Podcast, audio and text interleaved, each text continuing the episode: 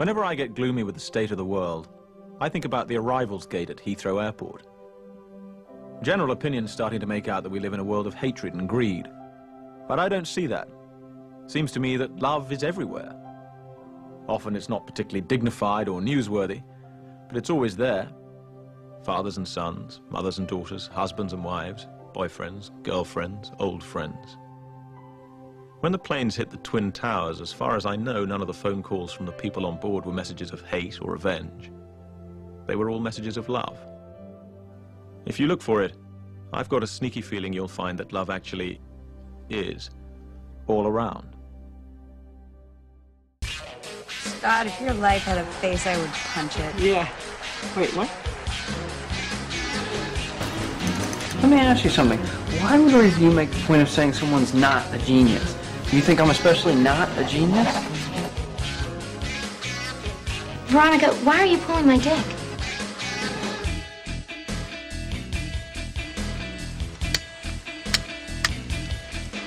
Suck my fat one, you cheap dime store hood.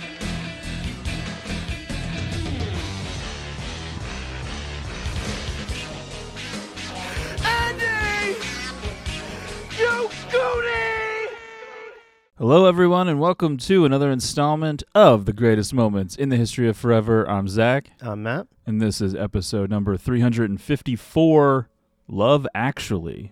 And this is listener request number 53, courtesy of Aaron, the first of many oh, coming up from Really? Aaron. And nothing quite represents the holiday season like people's relationships just being ripped apart. I, I do feel like love is. Well, there's some new relationships being put together. I know, but if this movie teaches us anything, it's not heading anywhere good. Should be called Love Stinks. Yeah, really. Folks. no, it's actually become a modern Christmas classic, of which there are a few. I guess Elf and The Holiday would maybe fit in with that, but That there's not true. many.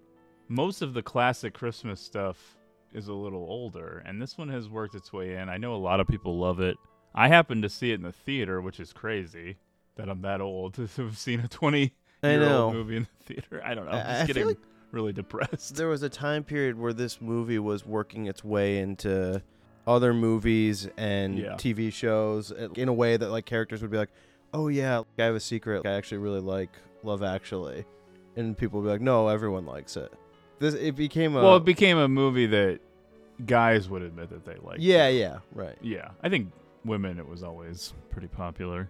Anyway, before we dive into Love Actually, let's remind everyone to follow the show on X slash Twitter at Greatest Pod.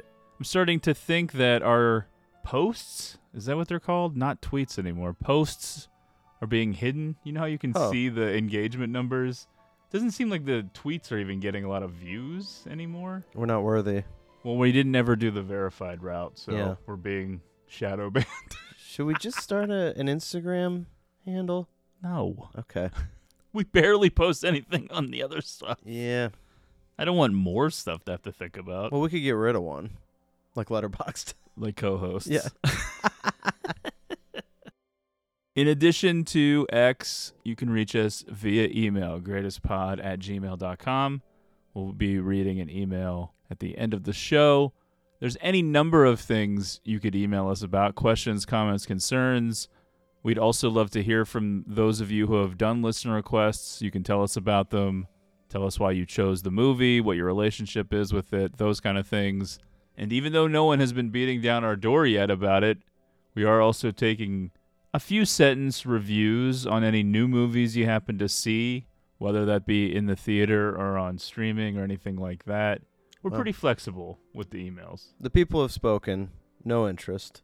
Doesn't seem like there's a lot of interest to be review correspondence for us. If you'd like a free sticker, you can let us know. We'll send that out to you. Maybe new merch coming sometime. I'd really like to get my arms around that. we sort of let 2023 slip Yeah. right by because folks typically we would give you a christmas day episode it didn't happen we're not even recording this until the day after this is going to be our last episode of 2023 uh-huh. and we're not going to record until new year's day there won't be anything coming new year's eve or new year's day but I don't really feel that bad about it because we went nuts this year. A lot of Yeah. episodes, so whatever. Some people that work on the show suffering from burnout, and that's okay. It's it's a time to recover. We're gonna head into the new year refreshed, feeling ready to take on the world. I think there's going to be a much more casual pace I think to that's good. 2024. Yeah. we tried this. I'm not really sure it did anything for us. Well, there's just so many topics we want to cover. That's true. That's a big motivating factor. We did have a lot of engagement this year too. yeah, I know. I think you're Yeah. downplaying. How The popular reasons. the show is. yeah. it's Joe Rogan, then us. right. We're right there. We have firmly passed the rewatchables. Is there anything else that we need to say? We're not doing Letterboxd No. anymore. Listener requests. I thought we'd get past it, but I- shut up. this is what they need to hear. okay. When the clock strikes midnight Eastern Standard Time in the United States, that is the end of the $50 deadline. It also is the end of us doing two per month. So a lot of the months, not a lot, a few of the months next year did not get two filled in. So we will drop off some of the available slots. I think at this point, we will be dropping down to just two, which is fine. Yeah. And then next year, once we cross into the new calendar year, they will be $100. However, you have until that deadline to get your requests in, greatestpod at gmail.com or hit us up on X. Let us know. If you do not finalize this deal before the new year, then we're bumping up the price and then there won't be that many left. And then eventually, if those do get filled, I will make that announcement and then we won't be taking any new listener requests at least until the very end of next year as we maybe plan for the next year, assuming we're still doing the show. But I'm basically saying that would be the end for the foreseeable future with Yeah. listener requests. The window is going to slam shut, so get them in. yeah, and if none come in, that's fine too. But I just want to let everyone know because I already can kind of tell how this is going to play out where somebody's going to ask at some point next year. Oh yeah. I'm going to feel a little depressed about it. But And I do feel bad for new listeners who maybe won't know. Someone's but, going to download this episode 6 months from now. Yeah. And too bad. Well, as long as we're still doing the show, we might do them in 2025 as well, but the price will be higher. This is the end of this price forever. Anyway, let's get into Aaron's listener request. Love Actually, 2003, written and directed by Richard Curtis. This was his directorial debut, actually, Oh, but he was that? a well established writer by this point, having written Four Weddings and a Funeral and Right. Notting Hill and a million other things. The budget of the film was 40 million. The box office was 248.3 million, making this Wow. a massive success. I definitely remember it being a huge hit, and it's a familiar refrain on this show, but just seems like the type of movie that would never come out now, or let alone be a huge hit. Yeah. I don't even have a memory of this coming out. It was at a weird time in my life though. It was 2003, right? Yeah. Yeah, it was right after I moved. You know, not a lot of friends, not a lot of people to talk about movies with. In a 2017 interview published in Empire magazine, writer and director Richard Curtis recounts that Universal Pictures chairman Stacy Snyder told him that this movie would make $50 million less at the box office if he kept all of the nude scenes in. But Curtis felt that as a teenager, he only went to the movies to see some nudity, and he Hmm. didn't want to let his younger self down. Well, you got to love the commitment. Yeah, that's one of the things that's really shocking about this movie is how much nudity is in it. It is weirdly crude for like what you would expect a typical romantic comedy.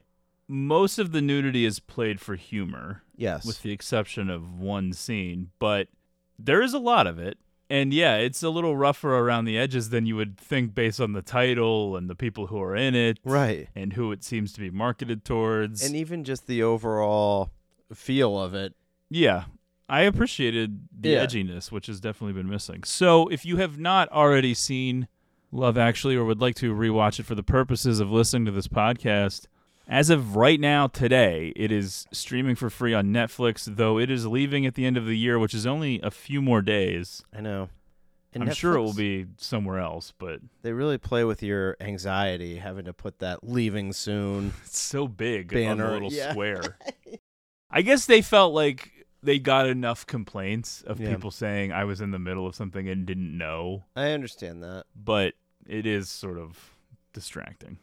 Love Actually features an all star ensemble cast, many of whom had appeared in other Richard Curtis related film and television projects. Mostly filmed on location in London, the screenplay delves into different aspects of love as shown through 10 separate stories involving a variety of individuals, many of whom are shown to be interlinked as the plot progresses. The story begins five weeks before Christmas and is played out in a weekly countdown until the holiday, followed by an epilogue that takes place one month later. It is an interesting tactic. You kind of normally expect these things to be the days leading up to Christmas, maybe a week or two, five weeks. I guess they wanted to have enough time for some of these things to seem even remotely believable. Yeah. Learning how to play the drums, learning how to speak Portuguese. What's this movie that's filming nude scenes over the course of five weeks? What a shooting schedule. Yeah, I w- wouldn't imagine there would be so many body doubles going on for porn, Right. which is what it seems like they're filming because it's endless. yeah. Anyway, before we get into it, I thought it might be fun to just say which of the stories is your favorite. So let's start with you. Which of the many stories featured in this film do you latch on to the most? I like the Colin Firth one. I, you could probably say it's a, a male fantasy. that is, I'm going to go live in a foreign country for a while with someone who doesn't speak the same language as me, and I just hang out and we fall in love. It's like the easiest thing ever. Yeah, it is a little reminiscent of Bottle Rocket. I would say that the one thing that prevents this movie from being an A plus and is only really an A for me because I do like it a lot. Yeah. I was laughing a lot. I think it's really funny and charming, but I don't think it needs to be two hours and fifteen minutes. I know that's a familiar refrain on the show, but I would say that with an anthology, you're really maxing us out with this many stories. Ag- There's a lot happening here. And some of them you don't care when they pay off. Yeah, a couple of the smaller ones probably could go, although I do love the the Rockstar one, which we'll talk about later. Yeah. Even though I think there could be a lot more to it and I I think that's actually like a really sweet and valuable story, but there's there's not enough character development there. But anyway, anyway, my favorite of the stories is the Hugh Grant story where Yeah, he's yeah. the new prime minister. It's hard not to like Hugh Grant in this movie. He just seems endlessly likable.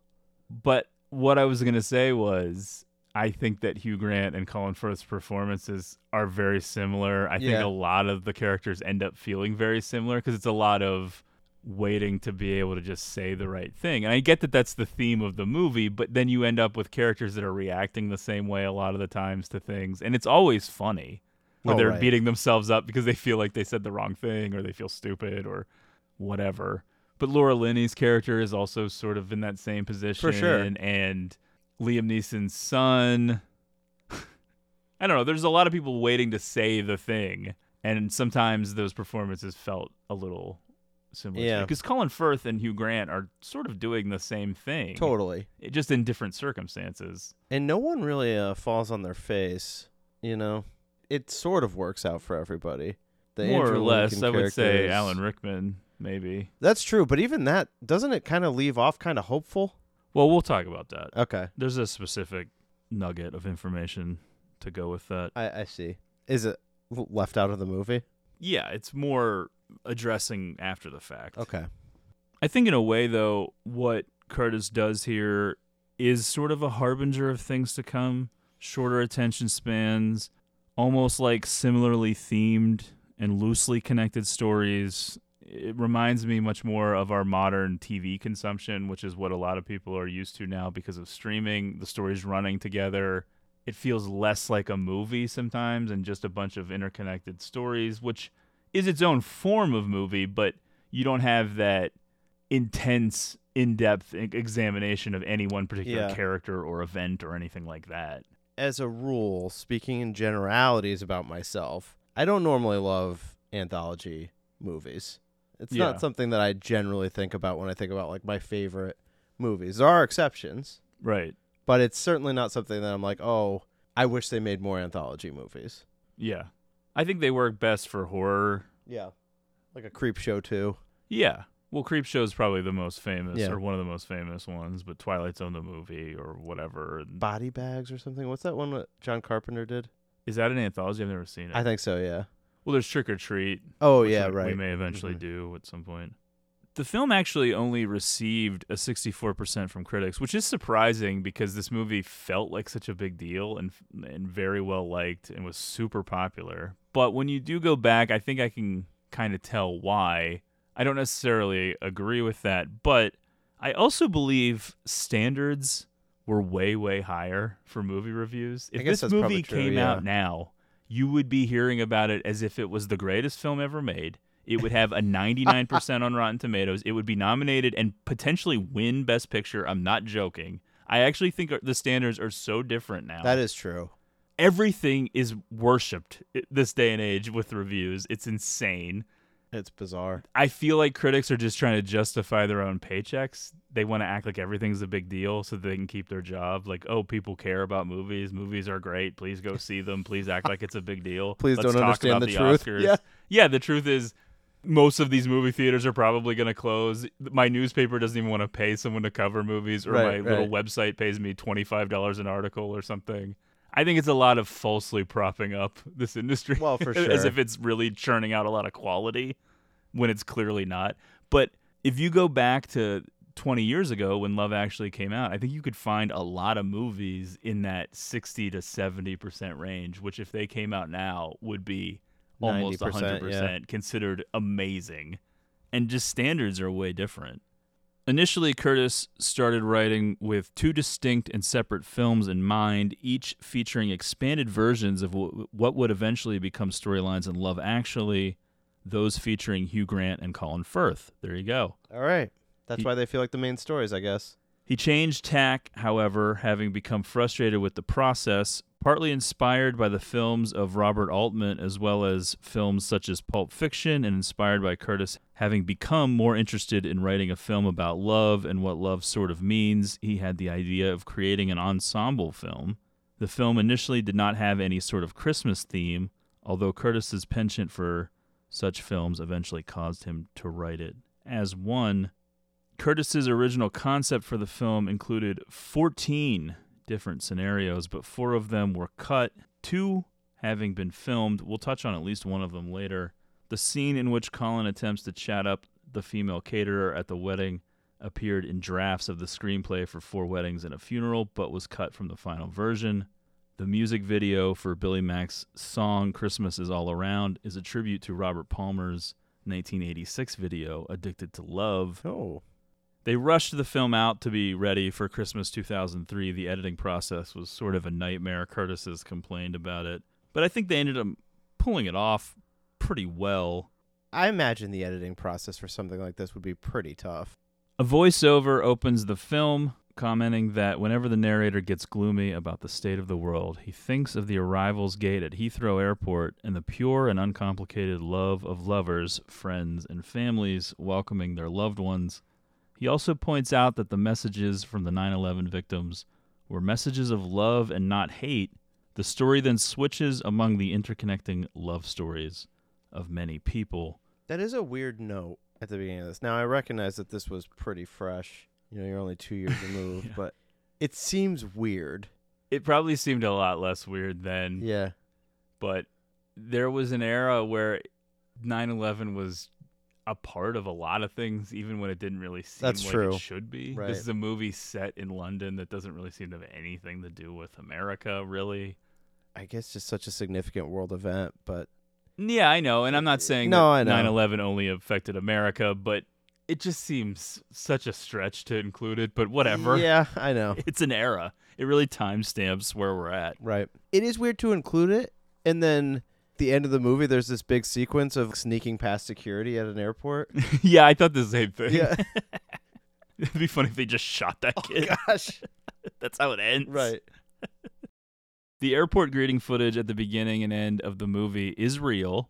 Writer director Richard Curtis had a team of cameramen film at Heathrow Airport for a week, and whenever they saw something that would fit in, they asked the people involved for permission to use the footage.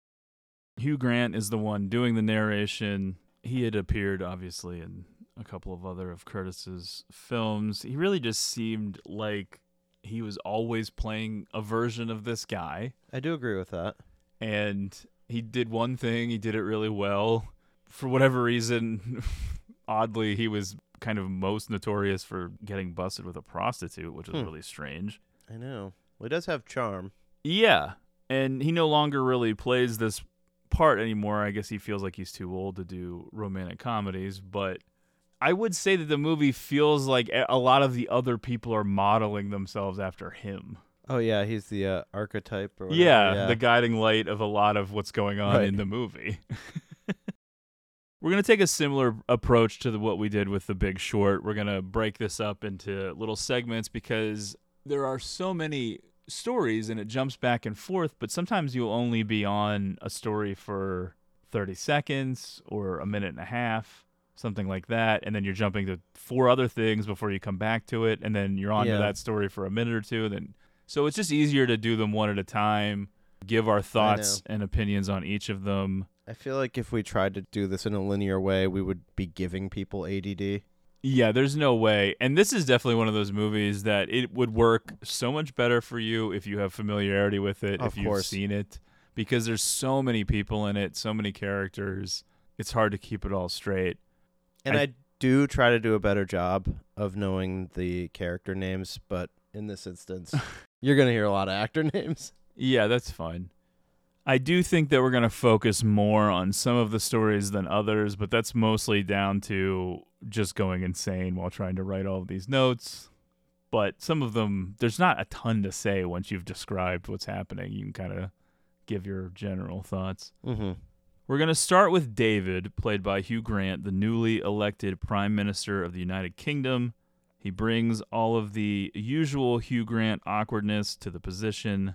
Basically, on day one, David is introduced to members of his household staff, including Natalie, who is new to her job and also very nervous. She accidentally swears in front of David, which only serves to endear her to him. Natalie is played by Martine McCutcheon. As I said, this is my favorite of the stories. I just really found their chemistry to be fun. There is a lot of problematic things in this movie. Of course, yeah. And there's a big one in this story, and we'll get to it in a minute. It's very weird. yeah. It's not so off putting, though, where it really ruins anything, but that's just because everyone in the movie treats it like it's completely fine, Right. including Natalie, which Yeah. is so weird. I know.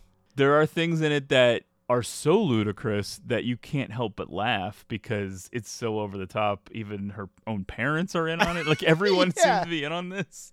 It seems like she'd be having some serious mental issues as a related of all the like body shaming that's going on in the world around her. but she's a trooper about it. Uh, It's it's, it's completely bizarre. But uh, yeah, we talked off mic how this feels like the main story, and I do feel that way. Like, even though there's some big set pieces at the end, I feel like this whole thing with the song and them on stage that feels like the main climactic moment. Yeah, I think realistically, there's probably a couple Yeah. of these, at least two or three that are considered the main. But yeah, I started with this one because it feels like it has a lot of screen time and I liked it a lot. So Yeah. that's where I wanted to go with it.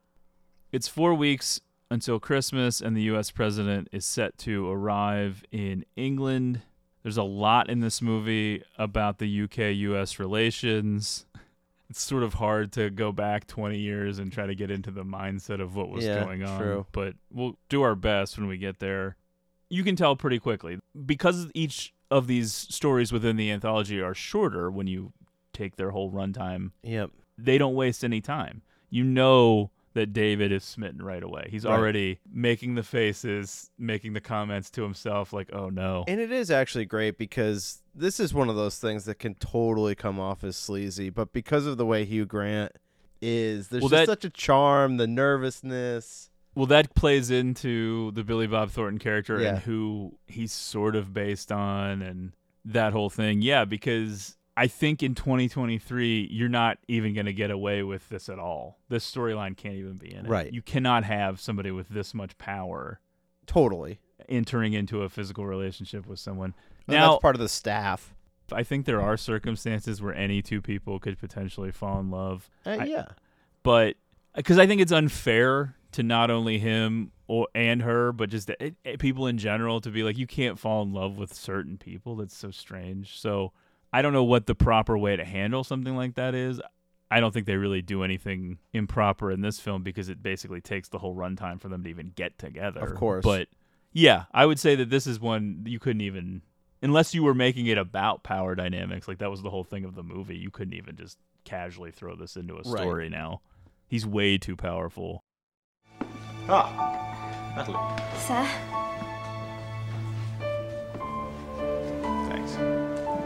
Natalie.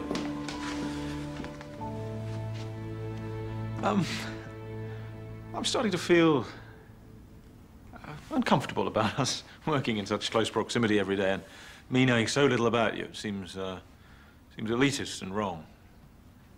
Well, it's not much to know. Well, um, where do you live, for instance? Wandsworth. The dodgy end.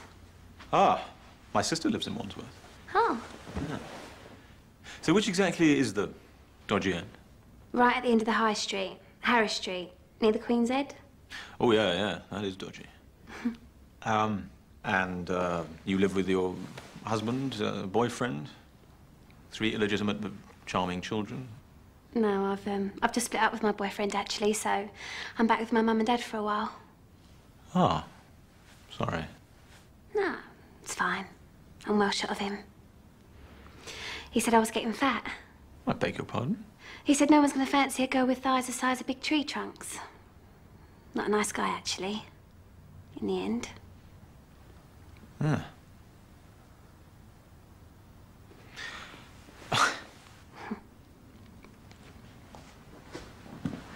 you know, um, being prime minister, I could just have him murdered. Thank you, sir. I'll think about it. Do. The SAS are absolutely charming. Ruthless, trained killers are just a phone call away.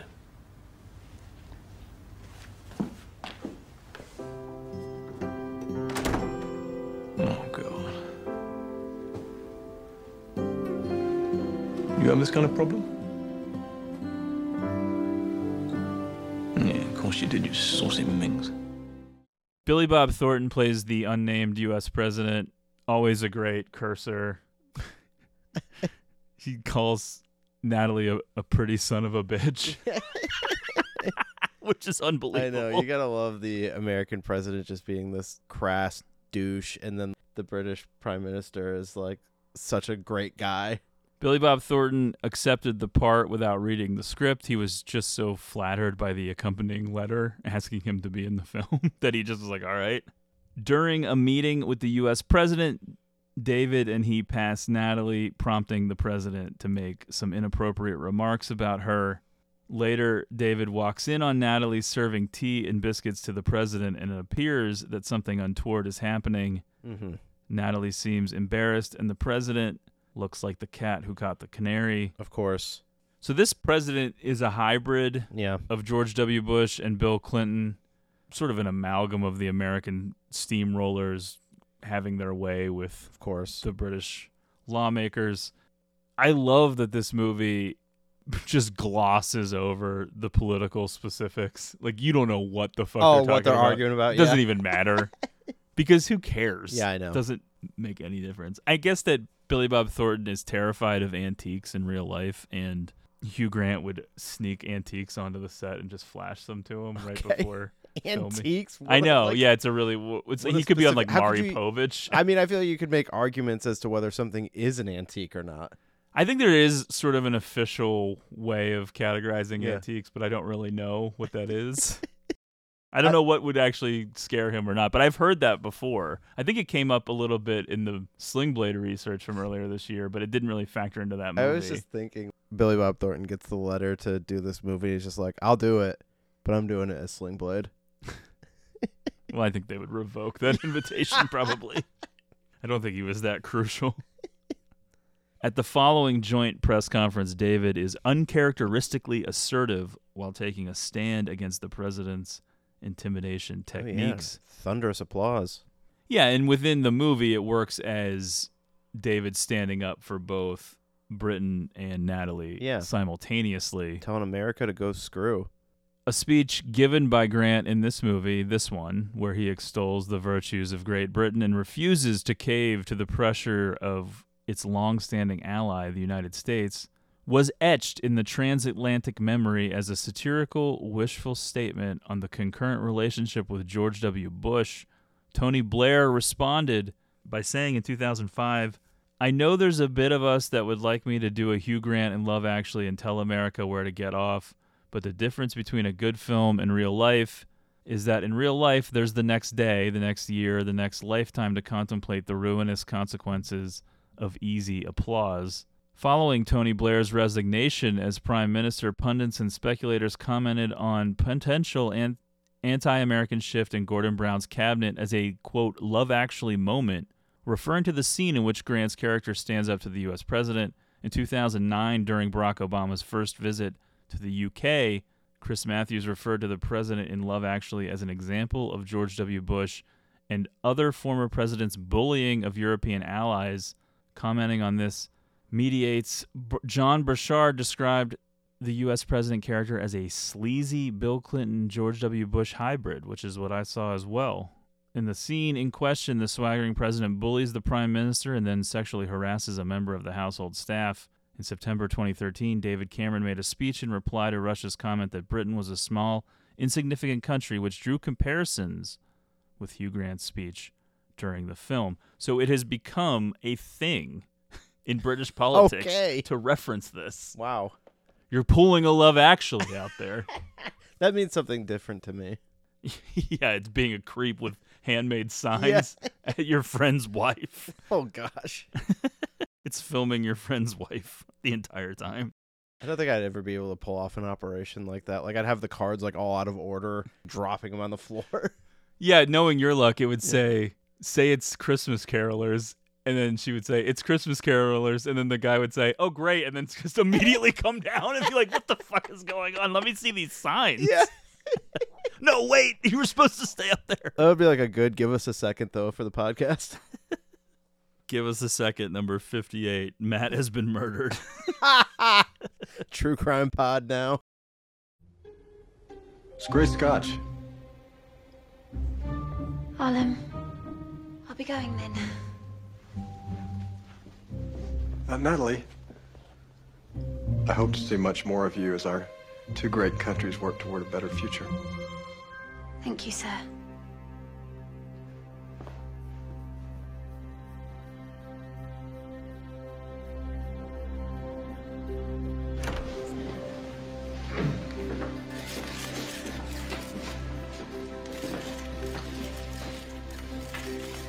Ah, yes, Peter. Uh, Mr. President, uh, has it been a good visit? Very satisfactory indeed. We uh, got what we came for, and our special relationship is still very special. And Prime Minister? I love that word relationship. Covers all manner of sins, doesn't it? I fear that this has become a bad relationship. A relationship based on the president taking exactly what he wants and casually ignoring all those things that really matter to um, Britain. We may be a small country, but we're a great one too. Country of Shakespeare, Churchill, the Beatles, Sean Connery, Harry Potter, David Beckham's right foot, David Beckham's left foot. And a friend who bullies us is no longer a friend. And since bullies only respond to strength, from now onward, I will be prepared to be much stronger. And the president should be prepared for that.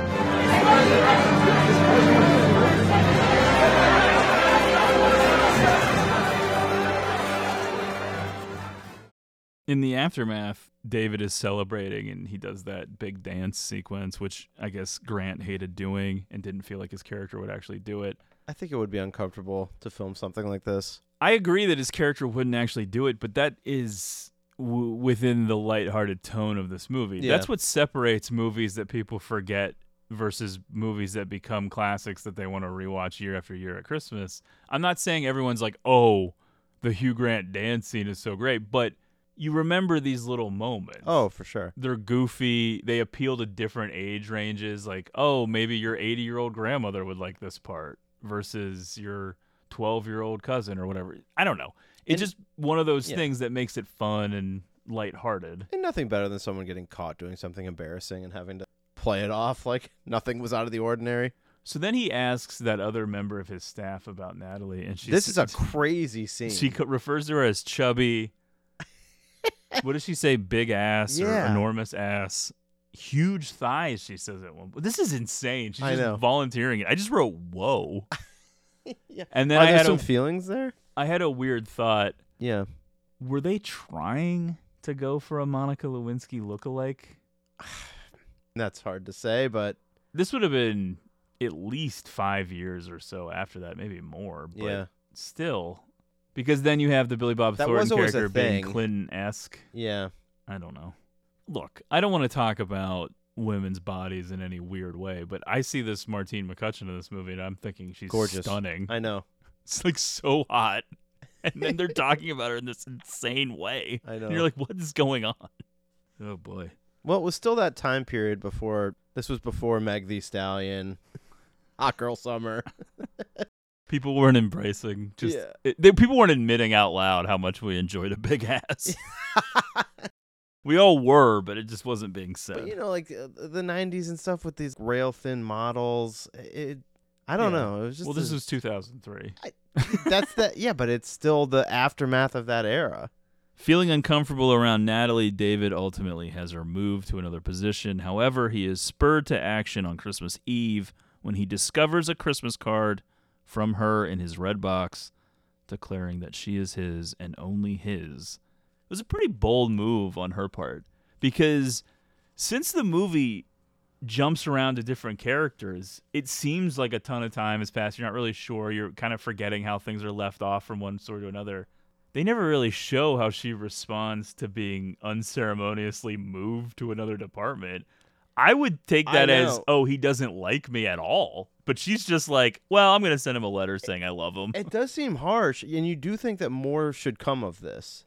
At least her misinterpreting it or something. Just have a little scene in there. Nothing to even do with a romantic connection. Oh, he must think I'm terrible at my job. Yeah, true. Oh, What was that? just terrible. David finds her after a door to door search of her entire street. Her family is on their way to a multi school Christmas play, and he offers to drive them so he can talk to her. Even her own dad called her chubby.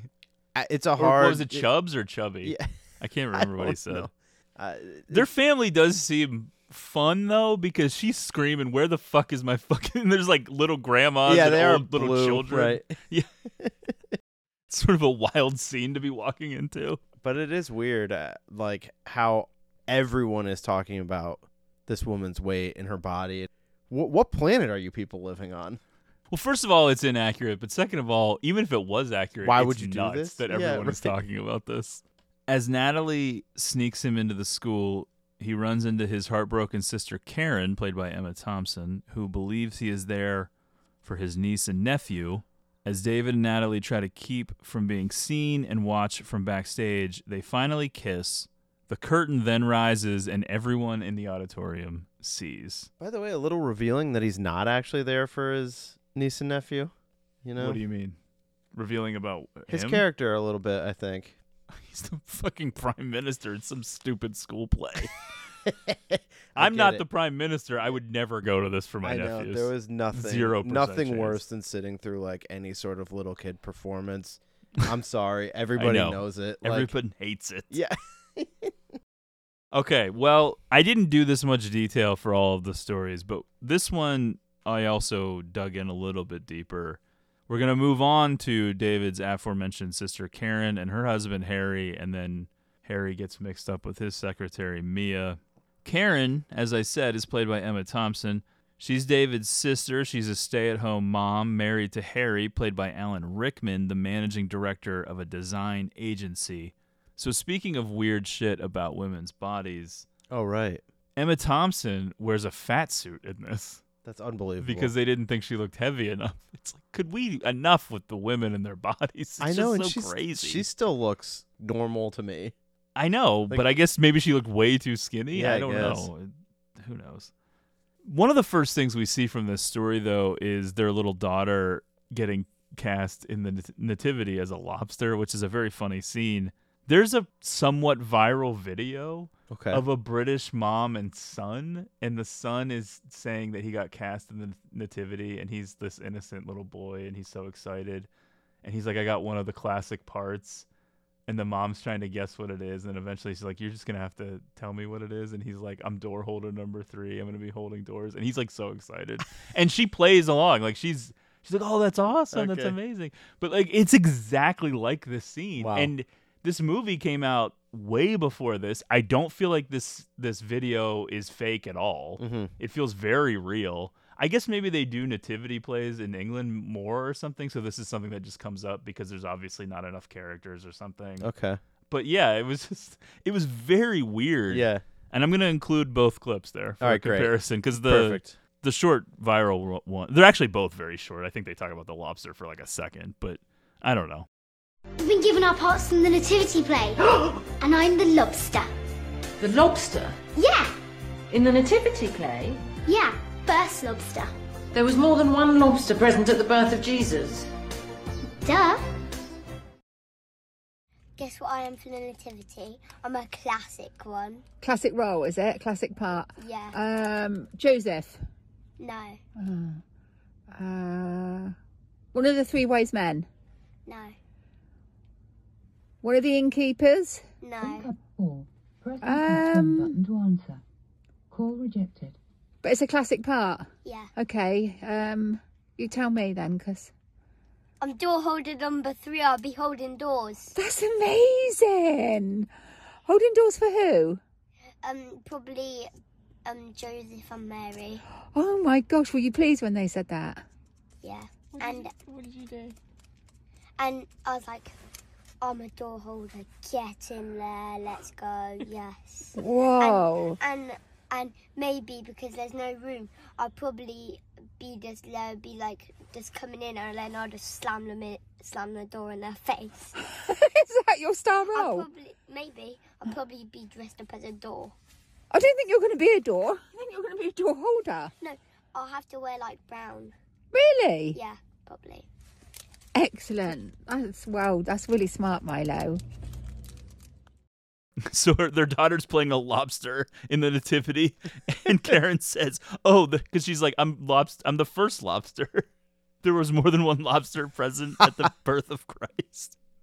While Karen and Harry may have two children, it does seem like their marriage may not be impervious to sabotage. Mia, played by Heike Makatsch. Okay. no idea. I'm sure that's completely butchered, and I apologize. That probably won't be the only name that I mess up. Is Harry's young and beautiful secretary. She flirts with him outrageously in the lead up to their big Christmas party at work. She has like a familiar look to me, but yeah, I definitely don't recognize that name. Her IMDb picture looks a lot different from this particular look, so I don't know that she always looked like this. There's really no mistaking what she's doing, though. it's pretty Not a lot of mystery here. obvious. No. At one point, she's just kind of spreading her legs apart in a seductive way, staring in his eyes. Yeah, I mean, they're, like they're saying things like "it's all for you" later. Rickman in this movie is sort of strange. He plays this befuddled guy. He seems actually pretty nice. I think you're supposed to get that he is a good guy, generally speaking. He's sort of like Keanu Reeves this. and Knock Knock. Yeah. Mia even specifically asks for a Christmas present, and then at the aforementioned company Christmas party at a gallery, Harry and Mia dance closely while she's once again whispering things into his ear, telling him what's up. The modern esque music for 2003, it was that Justin Timberlake song or Oh, whatever. right. It's a club esque setting. Seeing Rickman in that setting with those glasses and just being this kind of middle aged dork is always funny. No, totally. Yeah, well, I did have here. Let's assess Harry a little bit. Yeah, he talks to Laura Linney's character, who also works in the office. And he's like trying to help her out. Yeah, he sees that she's a little bit reclusive. I they, it never gets into a whole thing where Harry knows about her personal life or Right, whatever's right. going on with her, but he can sense that she has a crush on this other guy in the office, and he's trying to push her in that direction in a fun way. Yeah, they have a work relationship, but there's definitely a friendship there. after the Christmas party, Karen says to Harry, Mia's very pretty. because she saw them interacting and Uh-huh. dancing. Yeah. And Harry says, Is she?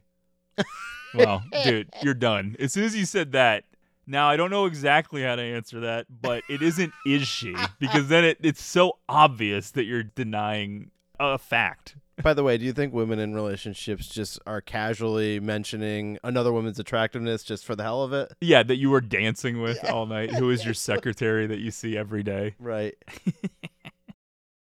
While Christmas shopping, Harry gives in and calls Mia asking what she wants for Christmas. But then the shocking reveal of that is he has left the office to go Christmas shopping with Karen. Of course. So he has called Mia literally seconds before Karen walks up. Yeah, I guess he's got it bad. It is weird the way this all plays out. This whole story because it's unclear what actually happens between the two of them, at least for what you see on screen. Well, we'll get to that in a minute. I guess you're supposed to take it as this is showing that he's crossed a line. What happens with this whole yeah. jewelry? Well, I think that he definitely does. I think that's what the movie tells you, but they definitely tell you without showing you. Harry is almost caught red handed purchasing a necklace with a gold heart pendant from the jewelry department when the salesman, Rufus, played by Rowan Atkinson, takes an inordinate amount of time to wrap it. Yeah. We went through something similar at a truck stop back when we were hell, yeah. around the time we were recording the All That Jazz episode when we were out in the country. We were at a truck stop, and our friend who we were with was buying a wind chime Uh, yeah. and then the person was gonna wrap it, and it was taking an hour. I had to just seemed like, walk away from it was like too uncomfortable for me to stand there and watch it unfold. And someone just disappeared to a back room never to reemerge. Yeah, and then it ultimately was never wrapped, and we just left. It was a whole production for nothing. Yeah, Richard Curtis was involved with all the Mr. Bean stuff. I think he wrote a lot of it, so Okay. that's why Rowan Atkinson's in Makes this movie. sense. I'm not an expert on women's jewelry. This necklace seems like it stinks. Yeah, It seems so lame. I think that was probably a very specific style that didn't last, and now it looks really strange. Okay. that's my guess. Yeah. but I don't even really remember that being in style. I just assume that that's something that came and went. Even though this scene is goofy, there is stuff in it that makes me laugh. Just that this is going on and on. it's like Rickman- candy and cinnamon and a Some of holly. Yeah. and- The way Rickman is reacting to it is pretty great. He's definitely one of those actors that you're just like, I, I can't believe he's dead. I know. Well, later Rufus reappears. We'll we'll talk about that in a second.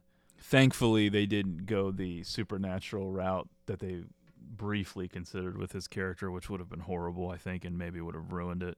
Maybe not if they would have done it very subtly, but definitely would have been kind of dumb. Later, Karen finds the necklace in Harry's coat pocket and assumes it's for her. Excited. Yeah, because it seems like they've hit a rut. Yeah.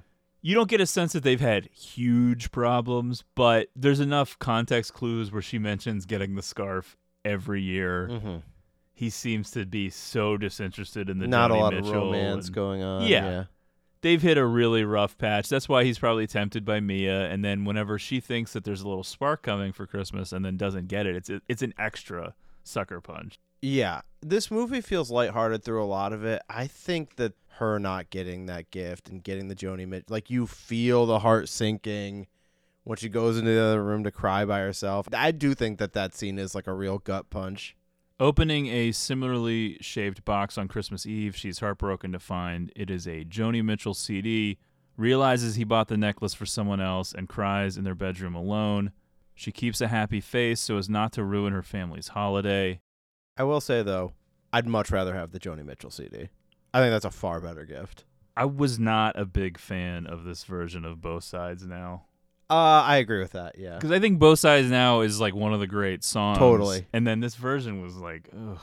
It was closer to the emotion, I guess, that was on screen, but still, it use a completely different song then. Yeah, don't use a with shitty. I, yeah, I don't think this is a good fit.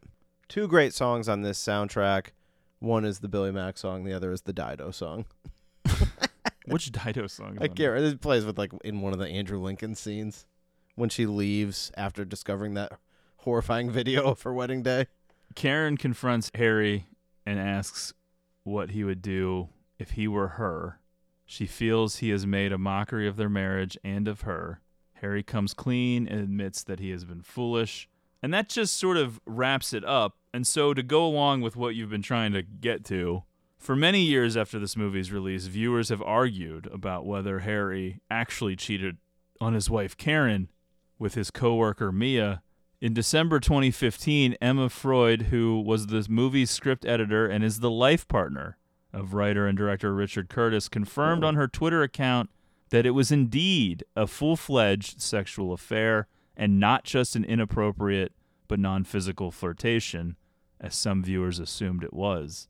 Freud also confirmed that Karen and Harry stayed married after Karen discovered the affair, but home isn't as happy as it once was, she said. Okay. well, that's even sort of weirder. A lot of people stay married after affairs. No, I know, but you either move on though or you don't. Well, I think it would have a lasting impact, which is I think why a lot of people do end the marriage. Yeah. It's hard to forgive and forget. Right.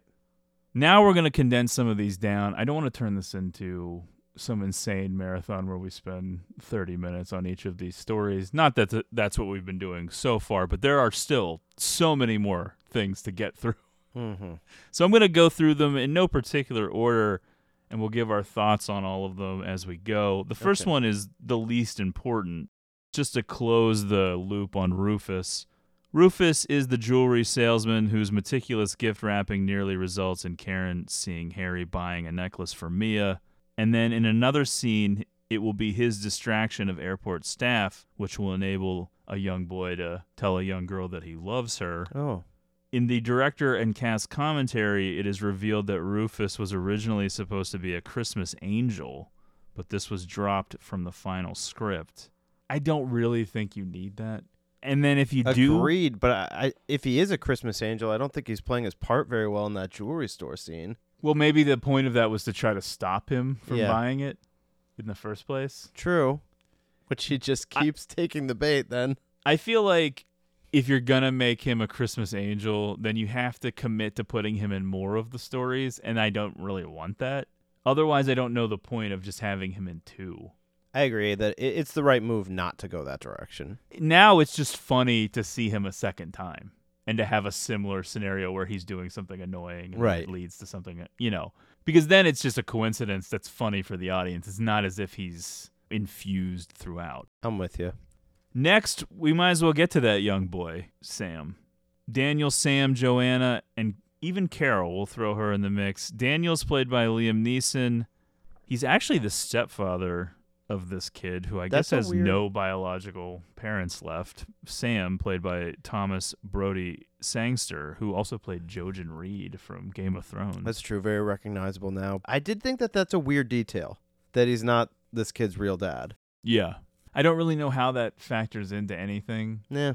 I think you could accomplish the same story exactly. Totally. I guess it makes him seem like an even better guy that he's committed now to this kid that he really doesn't have anything to do with other than True. getting involved with his mother. But Joanna is played by Olivia Olson, and Carol, who will show up at the end, is played by Claudia Schiffer in a cameo. How about that? And she was paid three hundred thousand dollars for a one minute cameo. I love her Was it- being in this though. Was it always Claudia Schiffer in the script as the joke? I I don't know. Yeah. Or did they make it that because they got her? Probably that. Yeah. but I don't know. Daniel is Karen's close friend. In fact, there's some scenes of Daniel and Karen together where Karen sort of is his shoulder to cry on, although she does it in a very tough, no nonsense, ballsy kind of way. That even some of the things she says now, you probably wouldn't even be able to put in Yeah, this movie. know. Every story has a little bit of that non PC stuff in it that I love. Well, it is weird. It's not like this movie is taking place three months after she died. We see the funeral. I couldn't really tell what that was. Is that a flashback? Oh, okay. I was thinking that that was happening. Well, yeah, it could have been, but it Yeah. seemed weird. That like days later, this woman is. It kinda also making- felt weird that like no one was crying at her funeral. I, I like, not agree even with her that son. too. Yeah, it does seem very. I mean, I mean, I know they're joking and they're trying to make it fun on purpose because of her wishes, but it is weird. Yeah. People weren't that broken up about it. Daniel's mourning the recent death of his wife, Joanna, as he tries to care for his stepson, Sam. If you've noticed, Joanna is the name of both Olivia Olson's character, who is the love interest of Sam, and his deceased mother, which is kind of a, a weird thing. Yeah, totally. I get that they were going for something sweet there, but it, I was also kind of like, that's weird. I don't know if I like it. Yeah. Sam has fallen for an American classmate also named Joanna, and uh, after talking with his stepfather, decides to learn the drums in order to accompany her in the big finale for their school's Christmas pageant at Karen and Harry's children's school.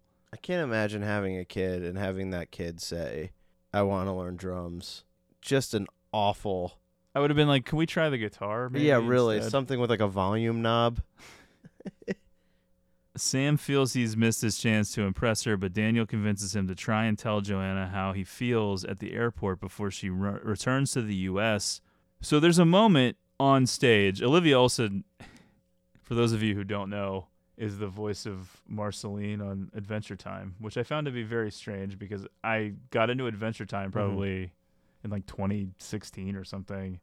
And as I was getting into it, Marceline was my favorite character. And then I read that, oh, she was the little girl singing in Love Actually, but I hadn't seen Love Actually since the theater. So it was a weird thing to even connect in my head. I definitely didn't place her by her voice. She actually was too good of a singer and sounded too adult, and they had to go back and edit some of it to make Oh, it sound really? more Wow. childlike. Okay. Surprised they got that hung up on that detail. I did think that Sam's comment about her, everyone worships her because she's heaven. Wow. was like, wow, that's great. well, you remember what it was like when you were a kid. what? What? What? when I was a kid. oh god. So instead of being able to impress her during the the song, because it does seem like it goes well, right? Mm-hmm. He's hitting it. She's great. She's like an incredible singer. The crowd's loving Oh it. Oh my gosh, yeah. She's singing "All I Want for Christmas Is You," the Mariah Carey song.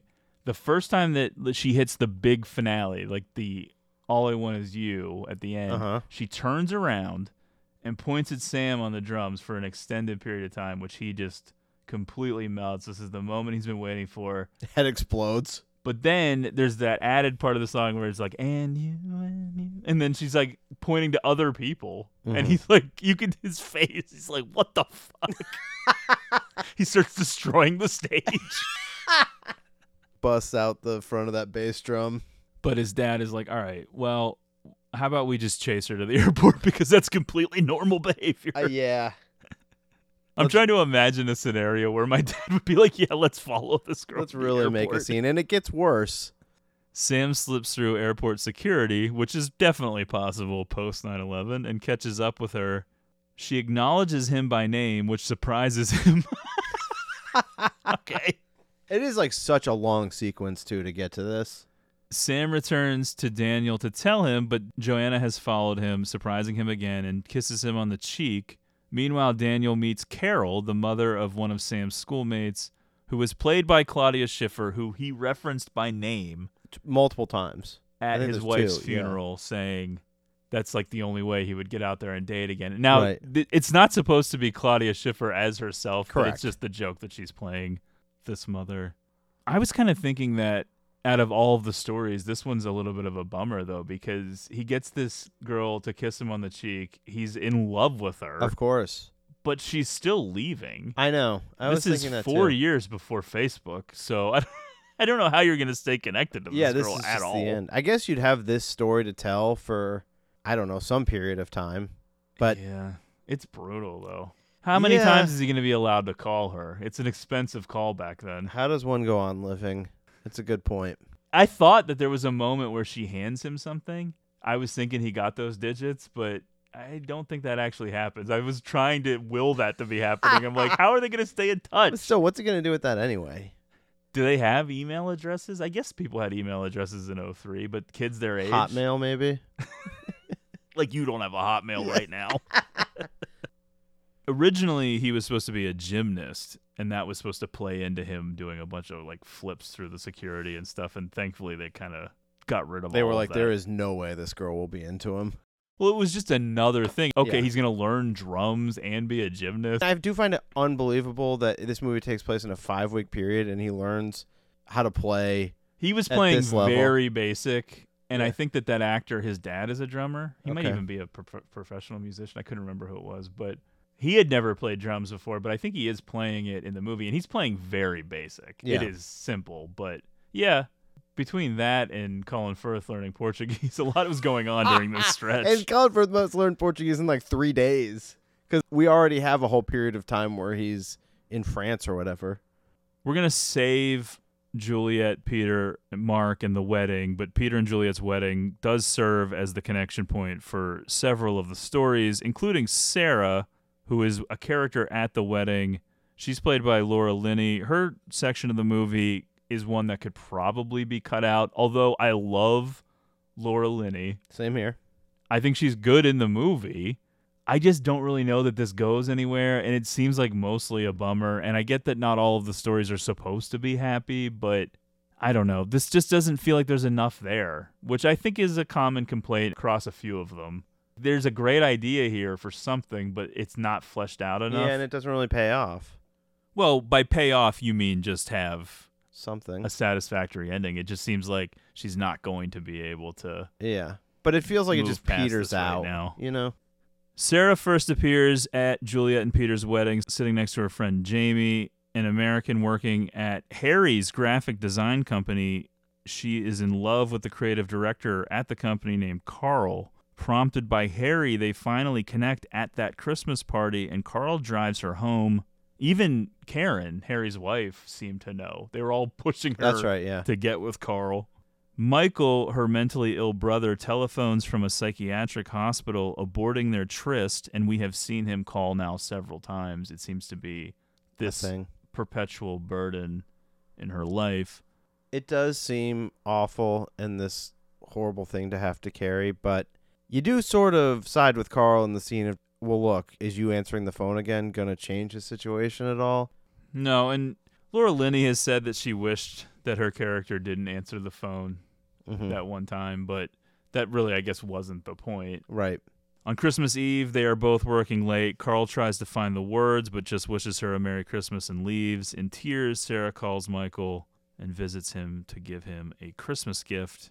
When casting the part of Sarah, writer and director Richard Curtis auditioned a great many British girls, but kept saying, I want someone like Laura Linney. the casting director eventually snapped and said, Oh, for fuck's sake, get Laura Linney then. Linney then auditioned and got the part. She was flying back and forth between London and Boston several times as she was also filming Mystic River at Oh. the same time. Wow. Two different movies tonally. That brings us to Matt's favorite of the stories, Jamie Yeah. and Aurelia, played by Colin Firth and Lucia Moniz. Well, I really like where we launch off with the Colin Firth character. Just a great way to get involved in somebody's life. It's like the beginning of Body Double. yeah. Except even worse, though, because it's his own brother. Writer Jamie is pushed by his girlfriend to attend Juliet and Peter's wedding alone as she is ill. Originally, his girlfriend was supposed to be Mia, Ooh, okay.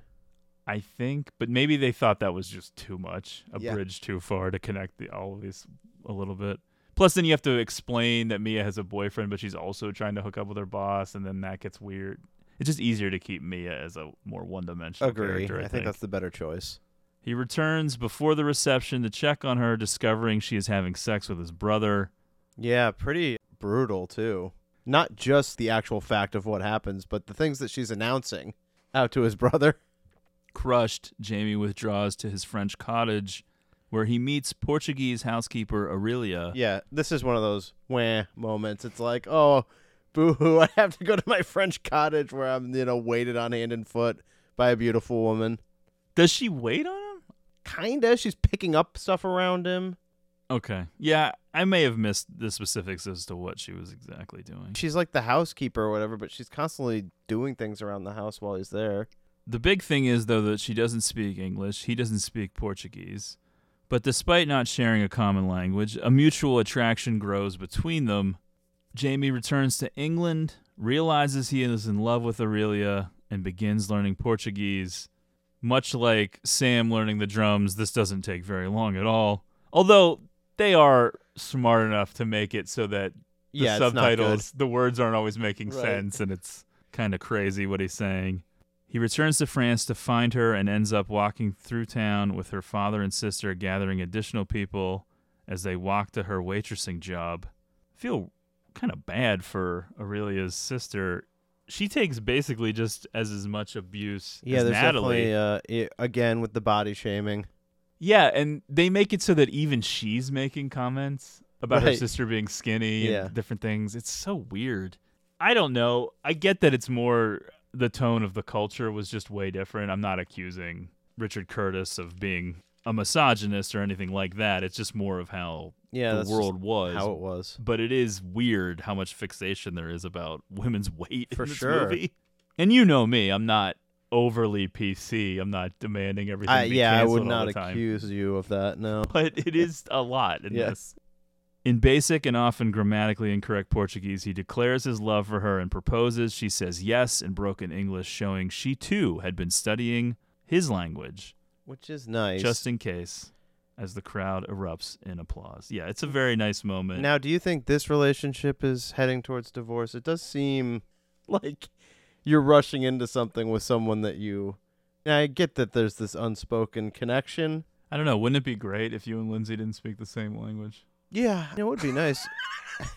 I guess it's just like everything else. Like the key to a good marriage is two rooms, two TVs. Two languages. Yeah. there you go. The lake in which Lucia Moniz and Colin Firth are swimming was actually only 18 inches deep. Oh yeah. And they had to kneel down and pretend to be in deeper water. Wow. It was also overrun by mosquitoes, and Colin Firth was badly bitten, and his elbow swelled up to the size of an avocado. Yikes. Requiring medical attention. Yeah.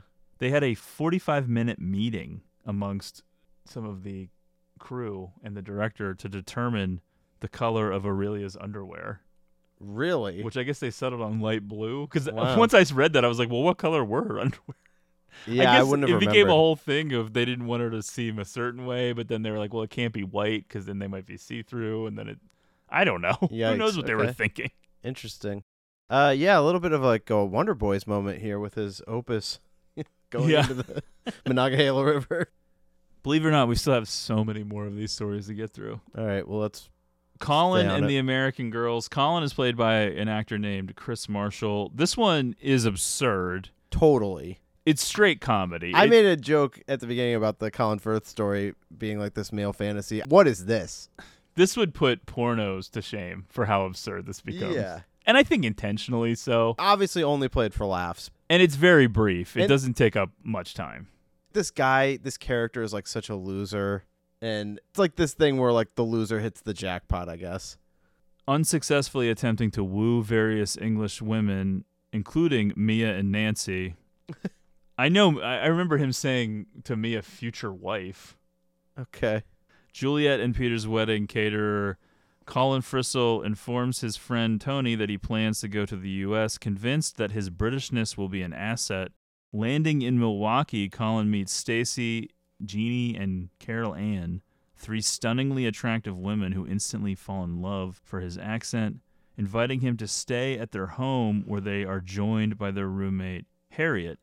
Of course, the specifics of this are they all have to sleep in the same bed and are all naked and everything else. And the Yeah, three women are building. Ivana Milicevic, Hmm. who you would remember from Seinfeld, Oh.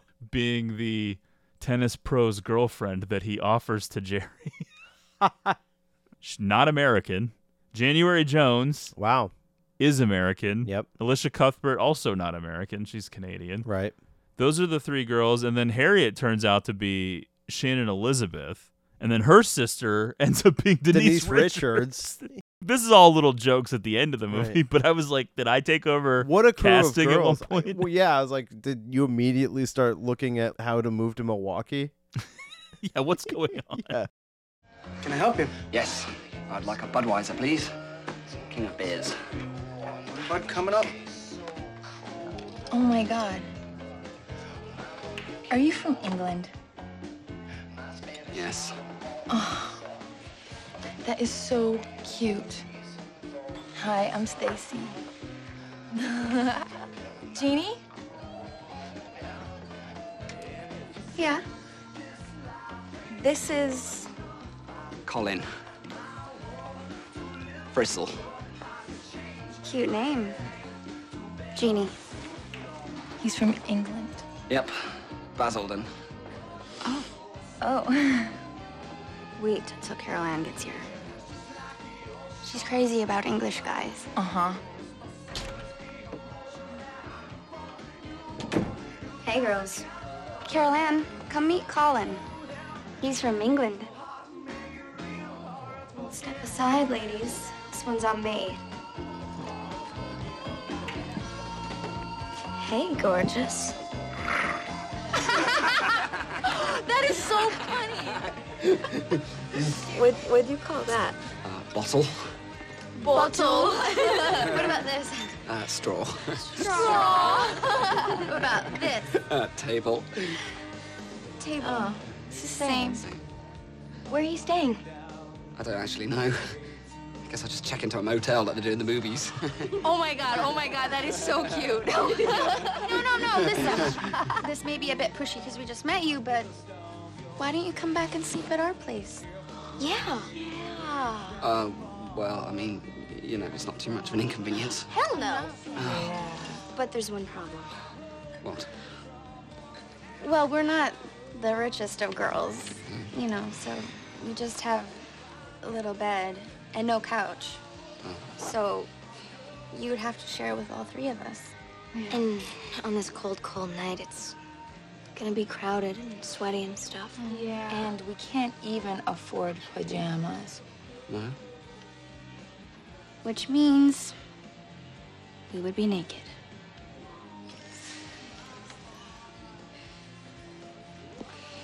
No, no, I think it'd be fine. Great. um, the thing that's gonna make it more crowded? Uh, Harriet. you haven't met Harriet. There's a fourth one. Yeah. Don't worry, you're totally gonna like her because she is the sexy one. Really? Yeah. Yeah. Wow. Praise the Lord. and he's a Christian. Cheers. Cheers. Yeah, they picked Milwaukee because to people who don't live in America, sometimes they always hear about the same places Yeah. New York, LA, sometimes Chicago, whatever. Yeah.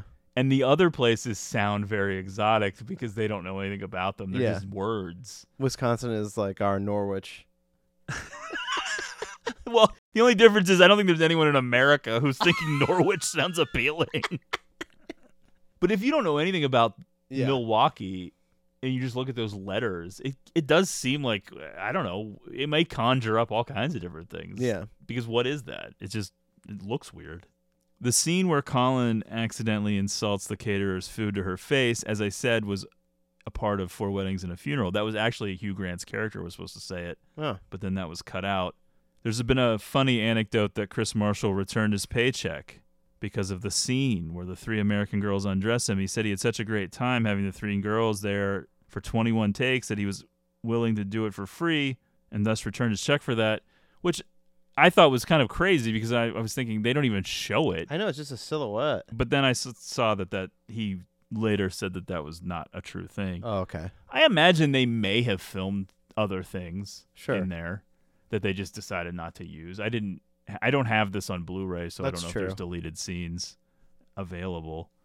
Let's do John and Judy equally as quick. Martin Freeman and Joanna Page. This segment is generally removed in the U.S. on TV because there's a lot of nudity. nudity in it. Their job was a source of confusion for many viewers. The characters are actually lighting doubles for a film shoot, so their job is to place themselves in the positions that the film stars will later be in so that the lighting and camera crews can arrange the lights and focus the cameras for specific scenes without bothering the actual stars for the hours it can take to prepare to shoot a scene. Lighting doubles, unlike body doubles or stunt doubles, do not appear in the actual film, but they do need to have the same coloring and basic size as the actor for whom they are doubling. And apparently, they actually need to get nude if there's going to be a nude scene in the movie. Well, if they need to see where those nipples are going to be. Yeah, that's true. Hence Jack's comment about doubling for Brad Pitt, even though their faces do not look much alike. Martin Freeman and Pitt have similar hair and skin tones. Well, I guess if they're lighting skin tones and there's Yeah. going to be available skin, I don't know. All right. It does It seem like they're out. doing the lighting doubling on a porno.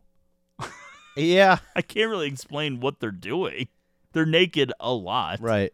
I do think this whole thing is funny. The idea of meeting someone under these circumstances.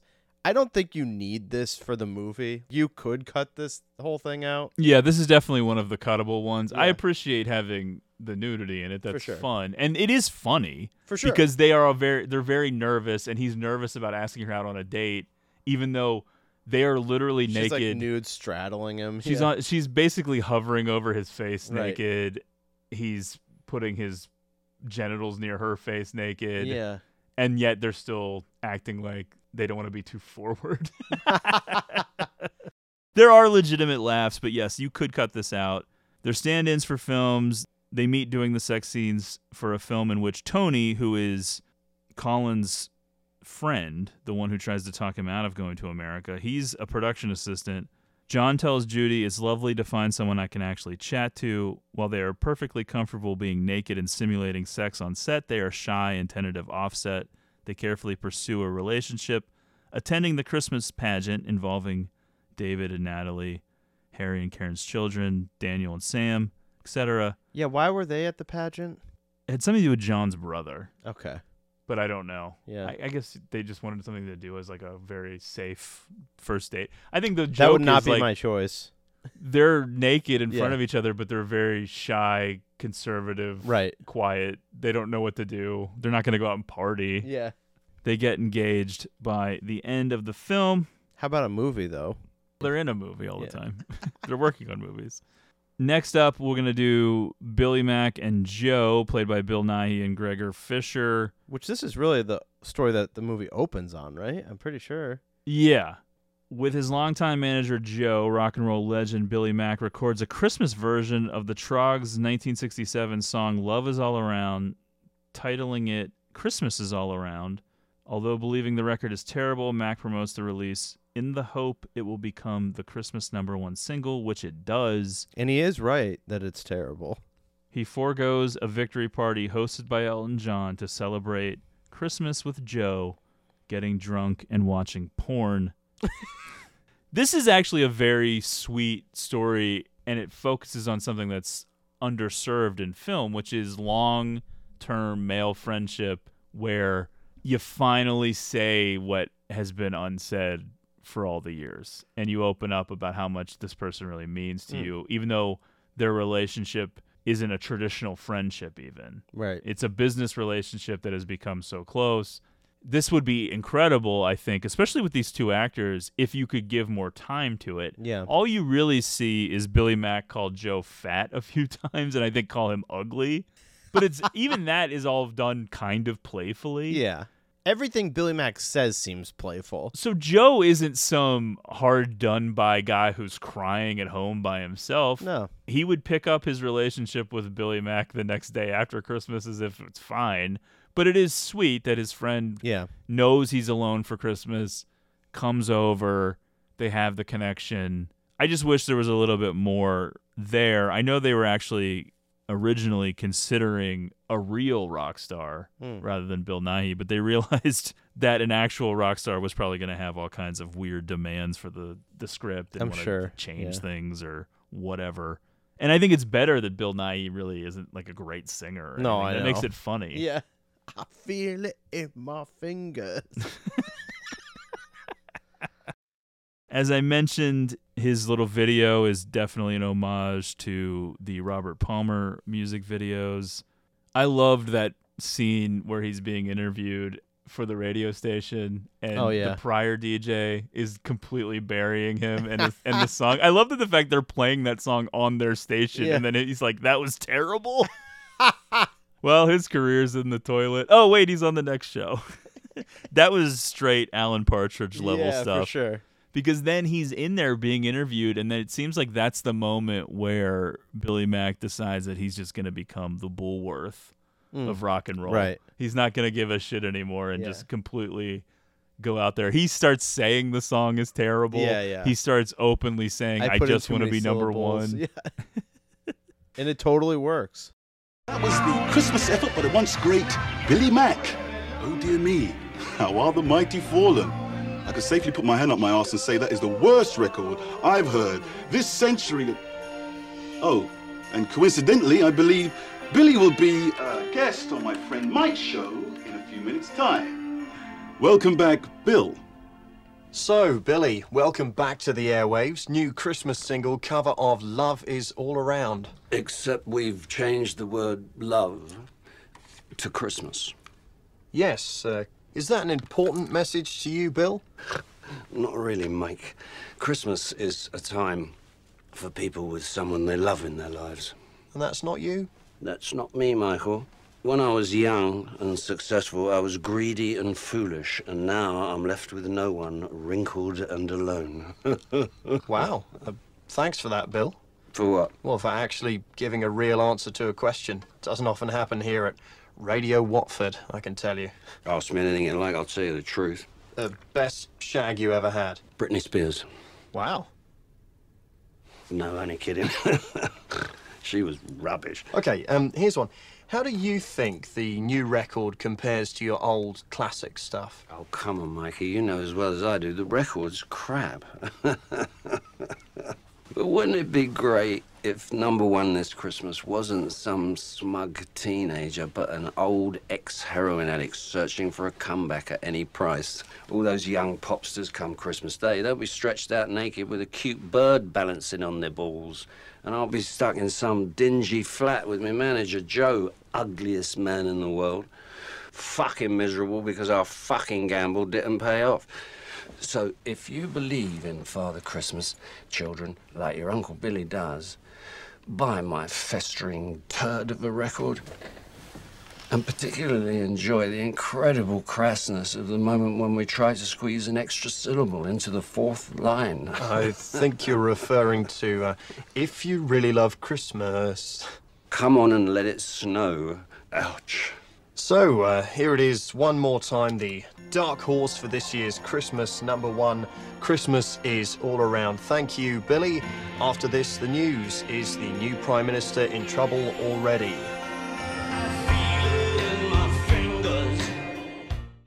One of the working titles for the film was Love Actually Is All Around, which is the takeoff of Love Is All Around, which is the song. And they do have those words on the screen at the beginning, and then the extra ones fall off, leaving Love Actually. Right. I think it's better to have the shorter, cleaner title. Although I have always thought it's a weird name for a movie, and then when you go back and watch it, which is the, this is the first time in 20 years, then you see that sentence, and then you're like, oh, okay, I know where it comes Mhm. from. But yeah, just on its own, I'm kind of like, what is this title? Love Actually. Agreed. It's kind of strange. All right, I saved this one for last out of all the stories because it's in many ways the one that I think most people associate with this movie. It is not my favorite. I don't like it at all. And it's not just because of the modern, oh, this is problematic. I think it was weird even in 2003. I think it's weird also for the same reasons that I was just talking about with the Billy Mack storyline, which is there's not enough there. So you're expected to do a lot of the work yourself to justify why Mark is acting like this because it's weird and creepy. Oh, right. Please stop doing this. Yeah. Okay, so Juliet, Peter, and Mark. Juliet is played by Keira Knightley. Peter is played by Chiwetel Ejiofor. Mhm.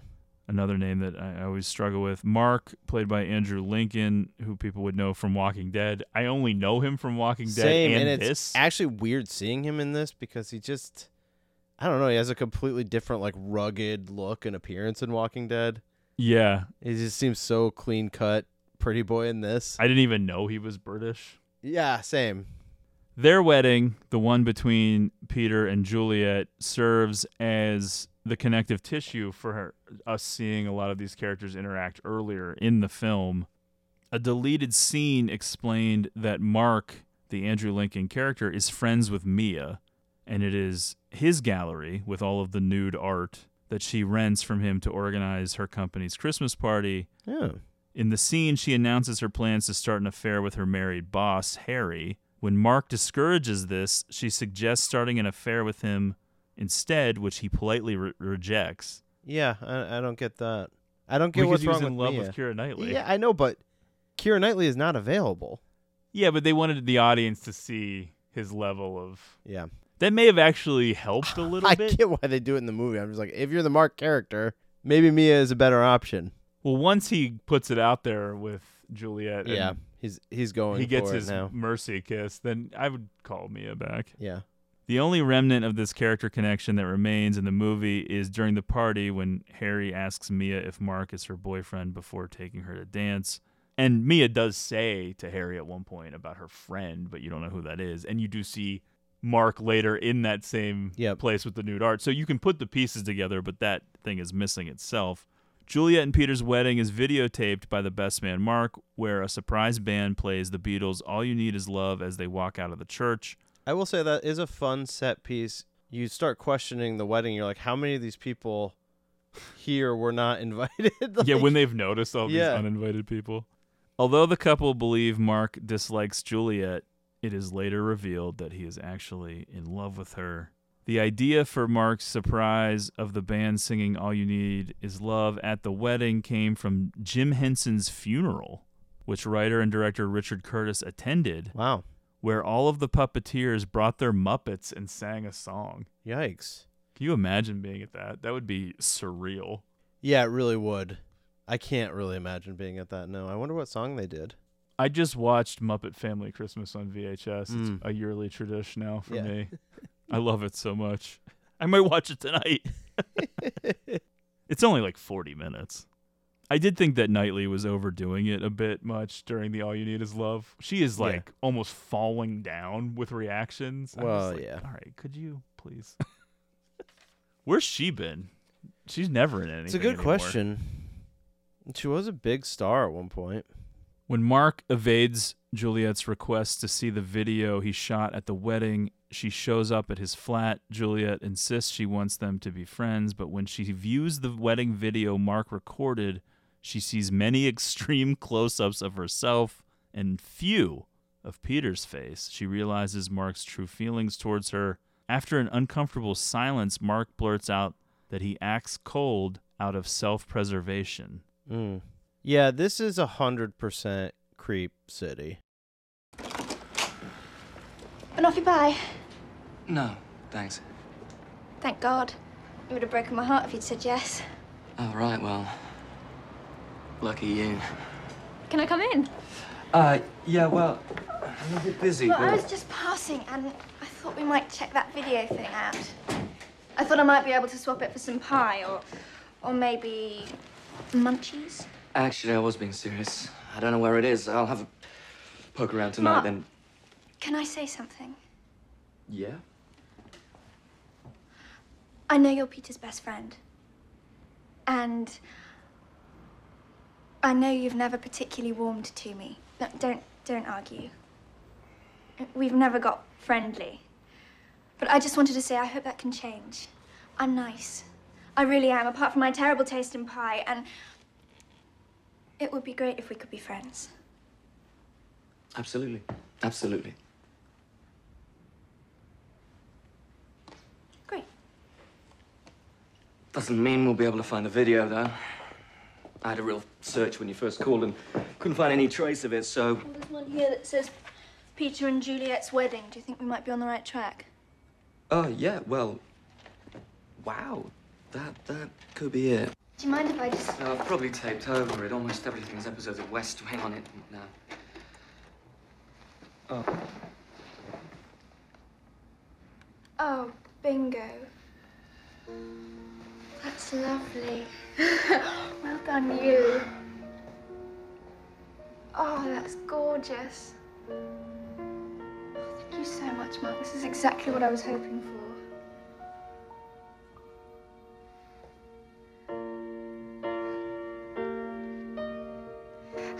Pretty.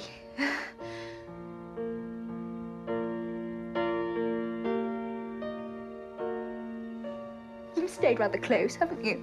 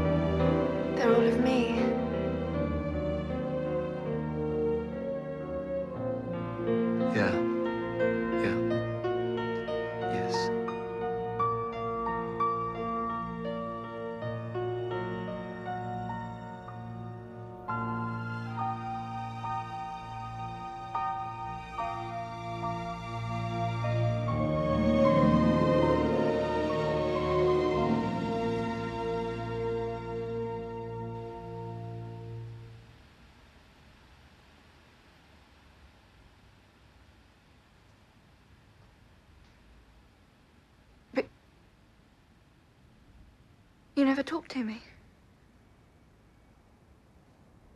You always talk to Peter. You don't like me. I hope it's useful. Don't show it around too much. It needs a bit of editing. Look, I've gotta get to a lunch. Early lunch. You can just show yourself out, can't you?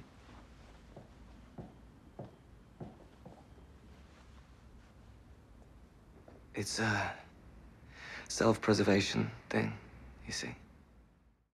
And you have to think that the only reason she doesn't freak out about this is, Is because she's a raging narcissist and she saw that video and thought, yeah, this makes sense. It should be in my face the entire time. I was thinking because Mark is attractive. Oh yeah, if this was me or you, the police would have been called. She would have All of a sudden, we'd be kicked out of a friendship. I she know would that. have emptied an Yeah. entire can of mace right into the eyes. I do think she undersells it a little bit. I think there's a way to do this where it's not as creepy and it could be played off as flattering. Not the video. I'm saying him liking her. Right. Not the you, Yeah. I'm saying you get rid of the video. Yeah. There's a way to set this all up where you reveal it. I get that you got to get there fast. The movie's already 2 hours and 15 minutes. You can't be dragging this out, but I don't know. It comes off as a bit much. Even Andrew Lincoln himself thought that this character is a stalker. Yeah. It definitely was already weird in t- 2003 and now 20 years later it's nuts. It hasn't aged well. On Christmas Eve, Juliet answers the doorbell to find Mark carrying a boombox playing a Christmas carol and holding large cue cards. While Peter is inside watching television, Mark shows a message of his love to Juliet through the cue cards. As he walks away down the street, Juliet runs after, gives him a quick kiss, and returns inside. Mark walks away, uttering enough to imply he can be content as friends. Yeah, well, how long is that going to last? You can't just Seriously. turn it off. It's not like you can flip a switch. I know you would think you'd have to separate yourself entirely from the situation, Or at least for a while to Yeah. try to get yourself under control. spend some time with Mia. Yeah. The cue cards are the thing that stand out the most. And under a different circumstance, I think you could do this in a movie and have it be the iconic thing and also not age in a weird way. Mhm. Why not have it happen where it's not somebody who's your best friend's wife and you're not just doing this out of the blue with no, I don't know, reciprocation Yeah. whatsoever. I think this is one of the ones that just, it just doesn't work because Peter's never portrayed as a bad guy or anything. In fact, Peter's barely in it.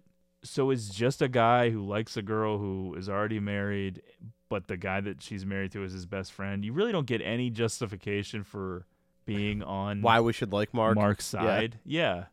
I think normally when you set these movies up, you usually have to factor in the audience It's like- turning on your character. Yeah, usually the guy that they're with is Bradley Cooper from Wedding Crashers. Yeah, you have to try to goose the goose You're the sack.